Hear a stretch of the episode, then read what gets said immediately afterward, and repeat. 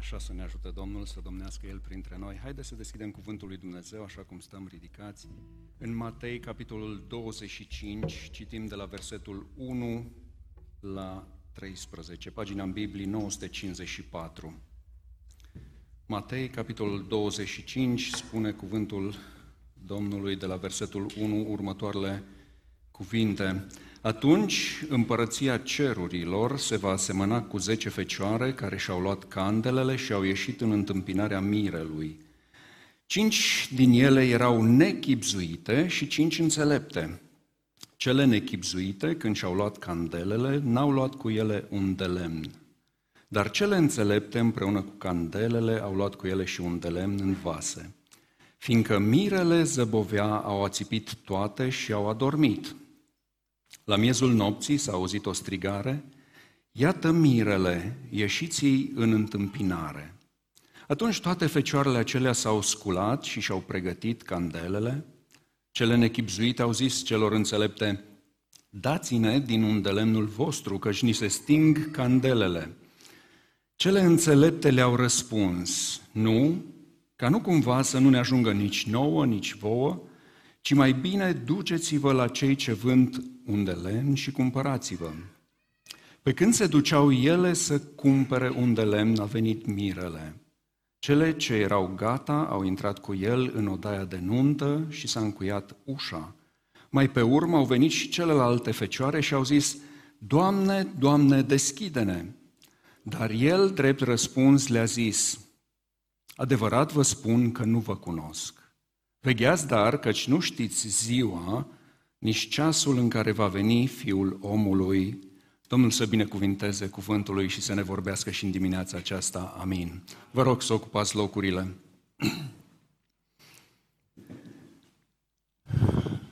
Ne aflăm în prima duminică de Advent. Advent, perioada în care ne concentrăm în mod deosebit atenția pe evenimentul care a avut loc în Ieslea din Betleem, nașterea Domnului nostru Iisus Hristos și prima lui venire, dar scopul perioadei acesteia de Advent nu este neapărat doar să ne uităm și să sărbătorim momentul acesta, ci să ne îndreptăm privirea și spre cea de-a doua venire a Domnului nostru Iisus Hristos. Și în perioada aceasta este o perioadă foarte profitabilă pentru comercianți, o perioadă în care se fac vânzări mari. Oamenii se pregătesc de nașterea Domnului Iisus Hristos, dar se pregătesc din punct de vedere material. Nu vi se pare că parcă tot mai în vară se duc pregătirile pentru sărbătoarea Crăciunului? Parcă imediat după 1 octombrie au și apărut prin magazine. În alți ani, parcă era după 1 noiembrie, mai cu mulți ani în urmă, pe la 1 decembrie, începeau să apară mărfurile de Crăciun în magazine. Sunt în alte zone, am văzut în alte țări, magazine cu obiecte de Crăciun care sunt deschise tot timpul anului. Și este foarte ciudat așa să fii la malul mării, vizitezi un oraș și te trezești afară 40 de grade, da? Și te trezești în fața unui magazin cu decorațiuni de Crăciun. Ne pregătim de Crăciun, dar ne pregătim mai mult din punct de vedere material. Cumpărături, ne concentrăm pe căutarea de oferte, de petrecerea timpului liber, avem timp liber între sărbători, de la Crăciun la Anul Nou, căutăm oferte, excursii, ceea ce nu-i rău, să nu mă înțelegeți greșit. Dar ne concentrăm tot mai puțin, sau tot mai puțin timp ne facem pentru pregătirea spirituală, pentru a-L întâmpina pe Hristos, așa cum se cuvine, în pocăință și în smerenie. Spuneam și în alte ocazii, creștinismul sau viața de credință se aseamănă cu o cursă de alergări. Doar că această cursă de alergări este un maraton, nu un sprint. Ce presupune maratonul? Maratonul presupune pregătire, răbdare, perseverență, depășirea propriilor limite. Sprintul înseamnă viteză de reacție, înseamnă rapiditate și cele două curse se pregătesc total diferit. Vedeți? Dacă ne uităm în urmă cu 2000 de ani, ce aștepta poporul Israel? Îl așteptau pe Mesia. Ce s-a întâmplat? Mesia a venit, dar ei au ratat momentul. Așteptau ceva grandios, probabil, așteptau ca Mesia să se nască în casa împăratului, așa cum se așteptau și magii să-l găsească în casa împăratului. Vedeți, în situația aceasta, m-am uitat la textul acesta și aș dori să ne uităm, așa cum spuneam și ca temă, la riscurile așteptării. Îl așteptăm pe Domnul nostru să vină a doua oară. El a venit prima dată, s-a născut în Ieslea din Betleem, a luat chip de om ca și noi, a avut o viață ca a noastră, a trăit printre oameni mai buni, mai răi. I-a învățat, i-a slujit, s-a jertfit.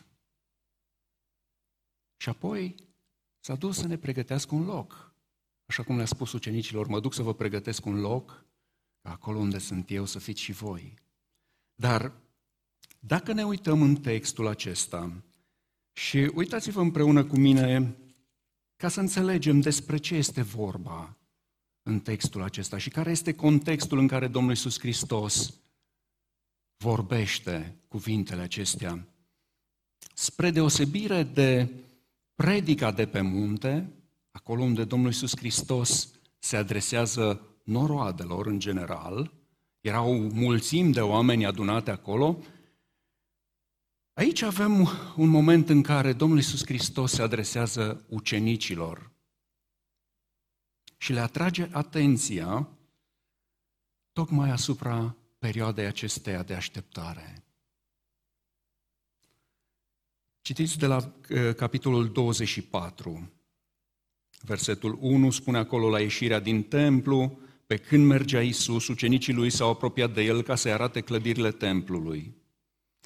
Dar Iisus le-a zis: vedeți voi toate aceste lucruri? Adevărat vă spun că nu va rămâne aici piatră pe piatră care să nu fie dărâmată. Și spune mai departe: el a șezut jos pe muntele măslinilor și ucenicii lui au venit la el la o parte și au zis: spune-ne când se vor întâmpla aceste lucruri și care va fi semnul venirii tale și al sfârșitului veacului acestuia. O temă care ne preocupă pe fiecare dintre noi de-a lungul anilor și am dorit așa de mult să știm oare când va veni momentul ăla. Și sunt oameni care se concentrează și sunt oameni care scriu literatură, pagini, sute de pagini referitoare la venirea Domnului Iisus Hristos și la momentul când va veni, când va reveni Domnul nostru Iisus Hristos. Dar dacă ne uităm în textul acesta, capitolele din Matei 24, 25 și 25 în întregime, Domnul Iisus Hristos le atrage atenția ucenicilor nu asupra evenimentului în sine, ci asupra perioadei până la evenimentul respectiv. Cu siguranță El va reveni, asta este sigur. Domnul Iisus Hristos va reveni a doua oară, asta este o promisiune și este o certitudine în paginile Sfintei Scripturi. Nu momentul acela este important, ci ceea ce facem până acolo. Și spune, băgați de seamă să nu vă înșele cineva și probabil cunoașteți textul, băgați de seamă, vor veni mulți care vor spune, iată Hristosul este aici, eu sunt Hristosul, vor înșela pe mulți. Și continuă în felul acesta, le vorbește despre pustirea Ierusalimului și venirea Fiului Omului și spune la un moment dat în versetul 35, cerul și pământul vor trece, dar cuvintele mele nu vor trece. Și continuă și îndeamnă să vegheze și le spune că despre ziua aceea și în momentul acela, ceasul acela nu știe nimeni, nici îngerii din ceruri, nici Fiul, ci numai Tatăl. Și apoi, în contextul acesta, apar trei pilde. Este pilda celor 10 fecioare și spune Domnul Iisus Hristos, atunci, adică la momentul când va fi venirea, împărăția cerurilor se va asemăna cu. Și apoi de la versetul 14 este pilda talanților. Atunci, împărăția cerurilor se va asemăna cu. Și aici este omul acela care, când era să plece într-o altă țară și împarte averea slujitorilor lui, le dă fiecăruia și apoi, când se întoarce din călătorie, le cere socoteală. Și mai este un moment despre care, sau încă o pildă despre care Domnul Iisus Hristos vorbește aici, și anume despre judecata viitoare. La momentul când judecata se va întâmpla, vor fi două categorii de oameni. Spune Domnul Iisus Hristos aici, cei care vor auzi cuvintele, veniți, binecuvântații Tatălui meu, de moșteniți împărăția care v-a fost pregătită de la întemeierea lumii, și cei care vor auzi cuvintele, duceți-vă de la mine. Versetul 41, duceți-vă de la mine blestemaților în focul cel veșnic care a fost pregătit diavolului și îngerilor lui. Și ambele categorii se pare că vor fi la fel de surprinse în momentul acela. Pentru că unii vor zice, Doamne, dar când am avut noi grijă de Tine? Când Te-am hrănit? Când Te-am văzut gol și Ți-am dat să mănânci? Când? Și Domnul Iisus Hristos le va spune, ori de câte ori ați făcut lucrul acesta, celor neînsemnați, celor nebăgați în seamă, pe mine m-ați slujit. Iar ceilalți vor zice, Doamne, dar cum, nu Te-am slujit noi? Când n-am făcut noi lucrurile astea? Adevărat vă spun că ori de câte ori n-ați făcut aceste lucruri, unuia dintre acești foarte neînsemnați frații ai mei, mie nu mi le-ați făcut. Trei pilde care ne îndreaptă atenția în aceeași direcție și anume la venirea Domnului nostru Iisus Hristos a doua oară. Și ce se va întâmpla atunci? Noi ne vom concentra în dimineața aceasta pe prima pildă și anume pilda celor 10 fecioare și spuneam acolo, ne vom uita la riscurile așteptării. De 2000 de ani îl așteptăm pe Domnul nostru Iisus Hristos să revină. Atenționările din partea cuvântului sunt aceleași pentru fiecare generație. Pentru fiecare generație. Și riscurile așteptării sunt aceleași pentru fiecare generație. Ce riscuri avem? Riscul nechibzuinței. Cuvântul ne vorbește aici despre 10 fecioare, 5 erau înțelepte, 5 ne spune cuvântul că erau nechibzuite. Atunci împărăția cerurilor se va asemăna cu 10 fecioare care și-au luat candelele și au ieșit în întâmpinarea mirelui, 5 din ele erau nechibzuite și 5 înțelepte. Cele nechibzuite, când și-au luat candelele, n-au luat cu ele un de lemn, dar cele înțelepte, împreună cu candelele, au luat cu ele și un de lemn în vase. Ce înseamnă chibzuit? Chibzuit înseamnă, și am luat o definiție din Dex, a chibzui, a reflecta asupra unei situații, cumpănind toate eventualitățile. Ce înseamnă, ce presupune chibzuința?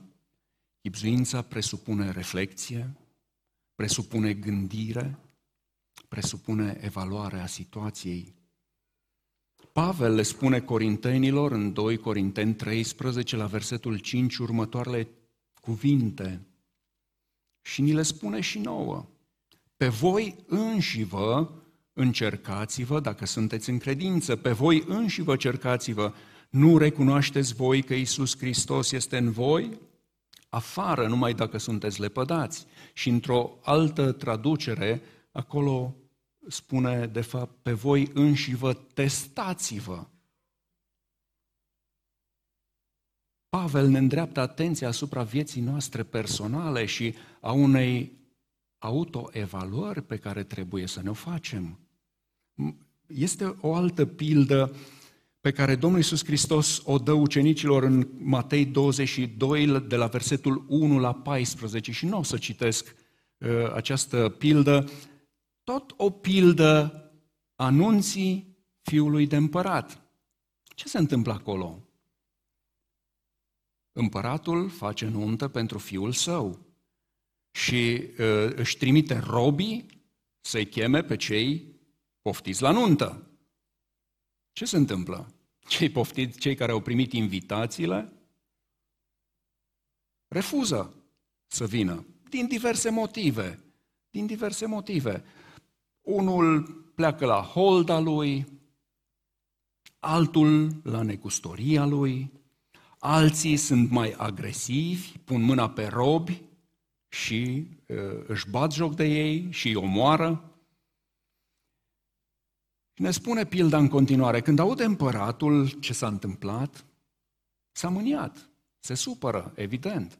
Își trimite oștile, îi nimicește pe ucigași, le arde cetatea, dar nunta trebuie să se țină, nunta trebuie să aibă loc, pregătirile sunt făcute, nunta trebuie să aibă loc și atunci își trimite slujitorii, își trimite robii și spune, nunta este gata, dar cei poftiți n-au fost vrednici de ea, duceți-vă la răspântile drumurilor și chemați la nuntă pe toți aceia pe care îi veți găsi. Și ne spune cuvântul în continuare un lucru extraordinar. Dacă citiți în text, Matei 22, de la 1 la 14, spune acolo că robii au ieșit la răspântii, au strâns pe toți pe care i-au găsit și e o mențiune aici extraordinară. Zice așa, și buni și răi. Robii nu s-au dus să-i caute numai pe aia buni, numai pe aia care să se încadreze într-un anumit tipar. I-au chemat și pe cei buni și pe cei răi și ce se întâmplă în continuare? Vin, începe nunta, vine împăratul, merge printre nuntași, probabil stă de vorbă cu ei, dar la un moment dat se întâmplă un lucru care rupe ritmul. Îl găsește pe unul care n-avea haină de nuntă. Și buni și răi, dar cel fără haină de nuntă, ce se întâmplă cu el? Este dat afară, pentru că nu are haină de nuntă. Vedeți? Este o pildă extraordinară în care vedem inima lui Dumnezeu. El ne cheamă pe toți în împărăția lui și ne invită pe toți în împărăția lui, și buni și răi. Și buni și răi, să participăm la nunta mielului. Există o singură condiție, să avem haină de nuntă Apocalipsa 19, de la 7 la 9, spune acolo Ioan cuvintele acestea: să ne bucurăm, să ne veselim și să-i dăm slavă, căci a venit nunta Mielului, soția lui s-a pregătit și s-a dat să se îmbrace cu in subțire, strălucitor și curat. Și aici este o explicație. Inul subțire sunt faptele neprihănite ale sfinților. Apoi mi-a zis: scrie, ferice de cei chemați la ospățul nunții Mielului. Vedeți, toate cele 10 fecioare și-au luat cu ele candelele, ca să le lumineze drumul până se vor întâlni cu mirele. 5 dintre ele erau înțelepte și au luat un de lemn de rezervă în vase, dar cele neînțelepte nu și-au luat rezerva cu ele, ci doar ceea ce aveau în candelă. Cele 5 neînțelepte sau nechibzuite au fost superficiale, au fost neglijente, au tratat lucrurile importante cu ușurință. Trebuiau să vegheze, trebuiau să aștepte venirea mirelui. Nu știm, poate n-au dorit să cheltuiască prea mult pentru nuntă și nu și-au luat toate măsurile de precauție. Poate n-au dorit să care greutăți, pentru că textul ne spune că cele înțelepte au luat cu ele și un de lemn în vase. Pe lângă candelă aveau și vasul cu un de lemn. Nu știm de ce cele neînțelepte nu și-au luat rezerva cu ele, dar știm că există riscul acesta al nechibzuinței. Chibzuința înseamnă autoevaluare, înseamnă ascultare de cuvânt, înseamnă umblarea în faptele bune pregătite pentru noi să umblăm în ele. Și perioada aceasta de Advent este un moment potrivit în care să ne gândim, să cugetăm la lucrurile acestea. Un al doilea risc pe care îl vedem în text este riscul nevegherii. Vegheați, dar, spune versetul 13, căci nu știți ziua, nici ceasul în care va veni Fiul omului. Nici la nunta aceasta nu era clar când va veni mirele. Nu se știa. Mai devreme, mai târziu, nu era clar ceasul. Atunci când ești în gardă, când veghezi, acum pentru mulți probabil că nu e foarte clar ce înseamnă să veghezi, să stai în gardă. Cei care ați făcut armata, cu siguranță ați trecut și prin perioada aceasta în care trebuia să stai în gardă. Și erau perioade de câte 3 ore care alternau. 3 ore stăteai în gardă, 3 ore în veghe și 3 ore dormeai. Și cele trei perioade se alternau. Trebuia să ieși noaptea la 3, la 6, la orice oră, trebuia să fii în post, cu arma, trebuia să veghezi, trebuia să fii treaz, trebuia să ai grijă să nu pătrundă nimeni în unitate.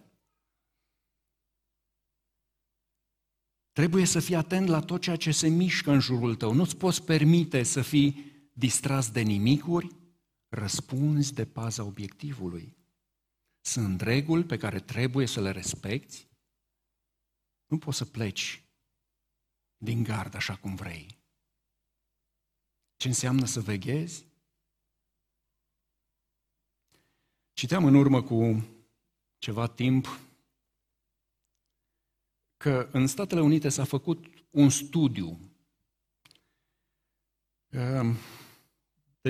cu privire la timpul pe care un american obișnuit îl petrece în timpul unei vieți de 70 de ani pentru cele mai banale lucruri. Și rezultatele au fost surprinzătoare. La vremea respectivă au găsit că un american obișnuit în timpul unei vieți de 70 de ani petrece 8 luni din viață, doar pentru a deschide e-mail-uri nesolicitate, spam-uri, le știți. 8 luni din viață, ceva total inutil, 8 luni din viață le-ai pierdut pentru ceva absolut zero ca valoare. 6 luni așteptând la semafoare. Asta vi se pare cunoscută, nu? Un an pentru a căuta cheile de la mașină sau alte lucruri pierdute. 2 ani pentru a răspunde la telefoanele pe care le primește. Probabil că era făcut studiu pe vremea când încă nu erau atâtea telefoane mobile. 4 ani făcând curățenie în casă. 5 ani așteptând la diferite cozi, la ghișee, la magazine sau la casierii. Vă dați seama pe ce nimicuri pierdem timpul. Acum, cu excepția părții de curățenie, aia nu e chiar așa de neimportantă. Vedeți, deși timpul este cel mai prețios dar, sunt așa de multe clipele pe care le petrecem pentru lucruri fără rost. Și mai ales în societatea în care trăim, de când cu explozia asta a rețelelor sociale, cea mai mare ispită este să risipim cel mai prețios dar în lucruri urgente, neglijându-le pe cele importante. Petrecem timpul în activități fără însemnătate, căutăm să ne umplem timpul cu multe, dar uităm ceea ce este mai important. Și ce este important este că mirele vine.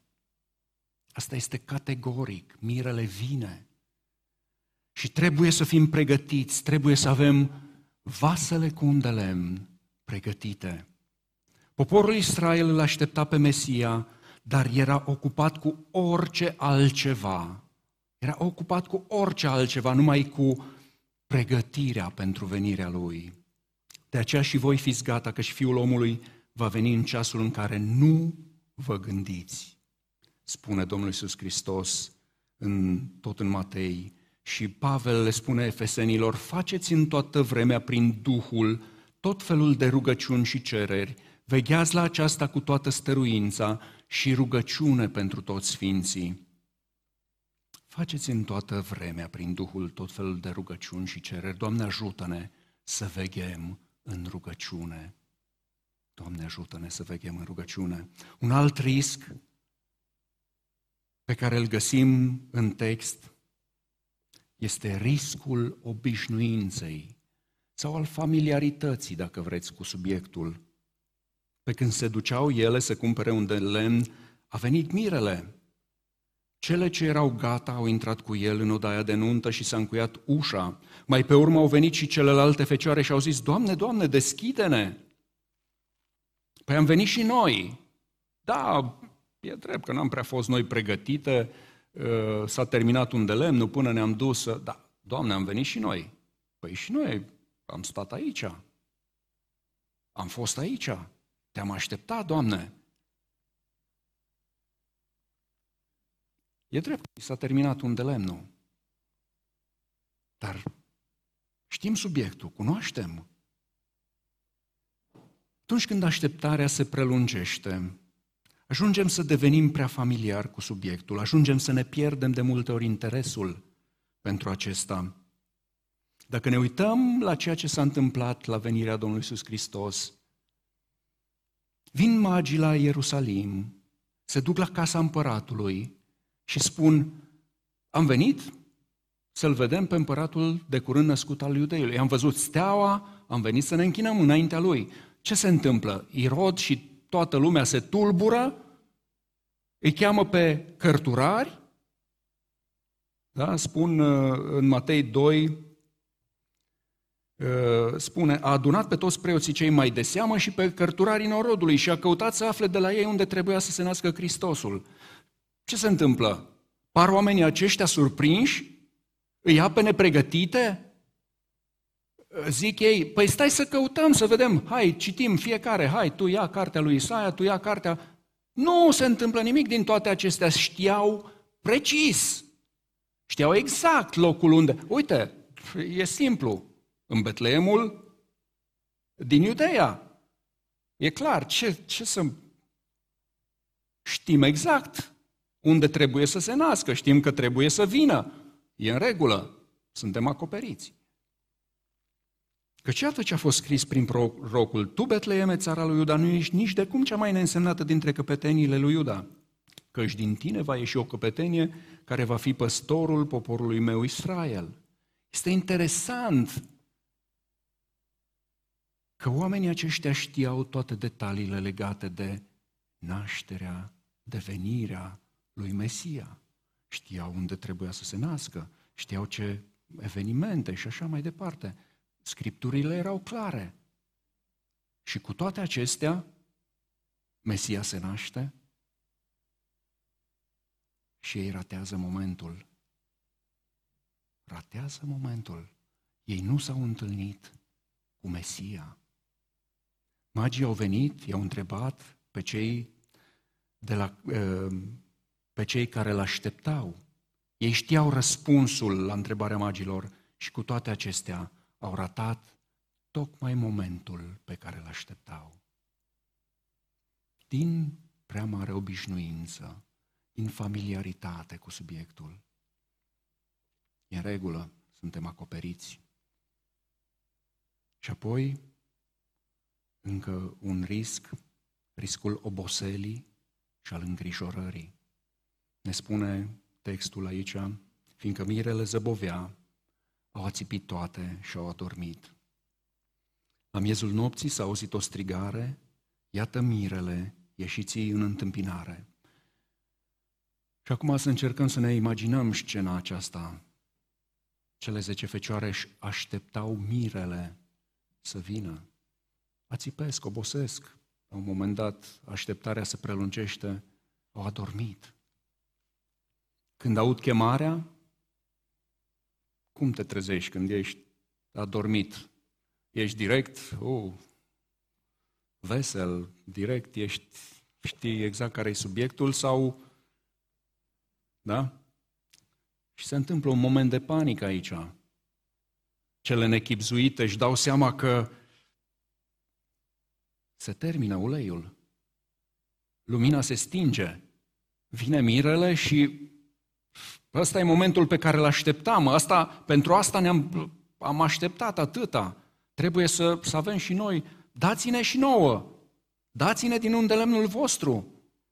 Căci ni se sting candelele. Cele înțelepte le-au răspuns: nu, ca nu cumva să nu ne ajungă nici nouă, nici vouă, ci mai bine duceți-vă la cei ce vând un de lemn și cumpărați-vă. Pe când se duceau ele să cumpere un de lemn, a venit mirele, cele ce erau gata au intrat cu el în odaia de nuntă și s-a încuiat ușa. Și după ce se încuie ușa, degeaba mai vii cu un de lemn, cu candela aprinsă, degeaba e flacăra mare, degeaba e lumina mare. Ușa s-a închis. Momentul a trecut. Nuntașii sunt la nuntă, se înveselesc acolo împreună cu mirele. Ai ratat momentul. Pentru că oboseala, îngrijorarea, toate acestea te copleșesc. Așteptarea mirelui se prelungește. În momentul acela în care mirele vine, fecioarele chibzuite, fecioarele înțelepte, pline de bucurie, intră la nuntă. Cele nechibzuite sunt panicate, sunt îngrijorate, cu perspectiva ratării nunții. Și au și ratat-o până la urma urmei. Galateni 6:9 spune: nu vă înșelați. Dumnezeu nu se lasă să fie batjocorit, ce seamănă omul aceea va și secera. Cine seamănă în firea lui pământească va secera din firea pământească putrezirea, dar cine seamănă în Duhul va secera din Duhul viața veșnică. Să nu obosim în facerea binelui, căci la vremea potrivită vom secera, dacă nu vom cădea de oboseală. Așadar, cât avem prilej, să facem bine la toți, și mai ales fraților în credință. Vedeți, am putea să ne uităm la un de lemnul din această pildă ca semnificație pentru două lucruri extraordinar de importante. în viața de credință. Unul este cuvântul lui Dumnezeu, iar celălalt Duhul Sfânt. Există o candelă mare, un vas mare, este Biblia, cuvântul lui Dumnezeu care conține mult un de lemn, multe învățături pentru suflet, pentru viață, idei, sfaturi, exemple de viață, după cum spune și Psalmul 119 la versetul 105, acolo spune așa: cuvântul tău este o candelă pentru picioarele mele și o lumină pentru cărarea mea sau pe cărarea mea. Al doilea element la fel de important, chiar mai important pentru pregătirea noastră pentru eternitate, este Duhul Sfânt. Domnul Iisus Hristos ne-a spus că ne va lăsa un mângâietor care să fie cu noi în veac. Dar Pavel ne atrage atenția în altă parte, în Tesaloniceni, și ne atrage atenția acolo că putem să stingem Duhul. Nu stingeți Duhul, spune. Tot Pavel spune în Romani 8, de la 9 la 12, voi însă nu mai sunteți pământești, ci duhovnicești, dacă Duhul lui Dumnezeu locuiește în adevăr în voi. Dacă n-are cineva Duhul lui Hristos, nu este a lui. Și dacă Hristos este în voi, trupul vostru, da, este supus morții din pricina păcatului, dar Duhul vostru este viu din pricina neprihănirii. Și dacă Duhul celui ce-a înviat pe Iisus dintre cei morți locuiește în voi, cel ce-a înviat pe Hristos Iisus din morți va învia și trupurile voastre muritoare din pricina Duhului Său care locuiește în voi. Așadar, fraților, noi nu mai datorăm nimic firii pământești ca să trăim după îndemnurile ei. Vedeți? Și noi suntem în așteptare. Și biserica îl așteaptă pe Domnul Iisus Hristos să revină, ca să ne ia la El, să ne ia împreună cu El. Este o așteptare lungă. De 2000 de ani biserica îl așteaptă pe mire. Nu știm cât va mai dura așteptarea, pentru că ne spune cuvântul că nici măcar Fiul nu știe momentul acela, ci numai Tatăl. Nu știm cât va mai dura așteptarea, dar trebuie să fim pregătiți. Trebuie să chibzuim cu atenție la viața noastră, să ne evaluăm viața, să vedem cât de pregătiți suntem, cât un de lemn avem în vase. Să veghem și să nu cădem de oboseală. Și mă rog ca Domnul să ne ajute pe fiecare dintre noi la aceasta. Amin.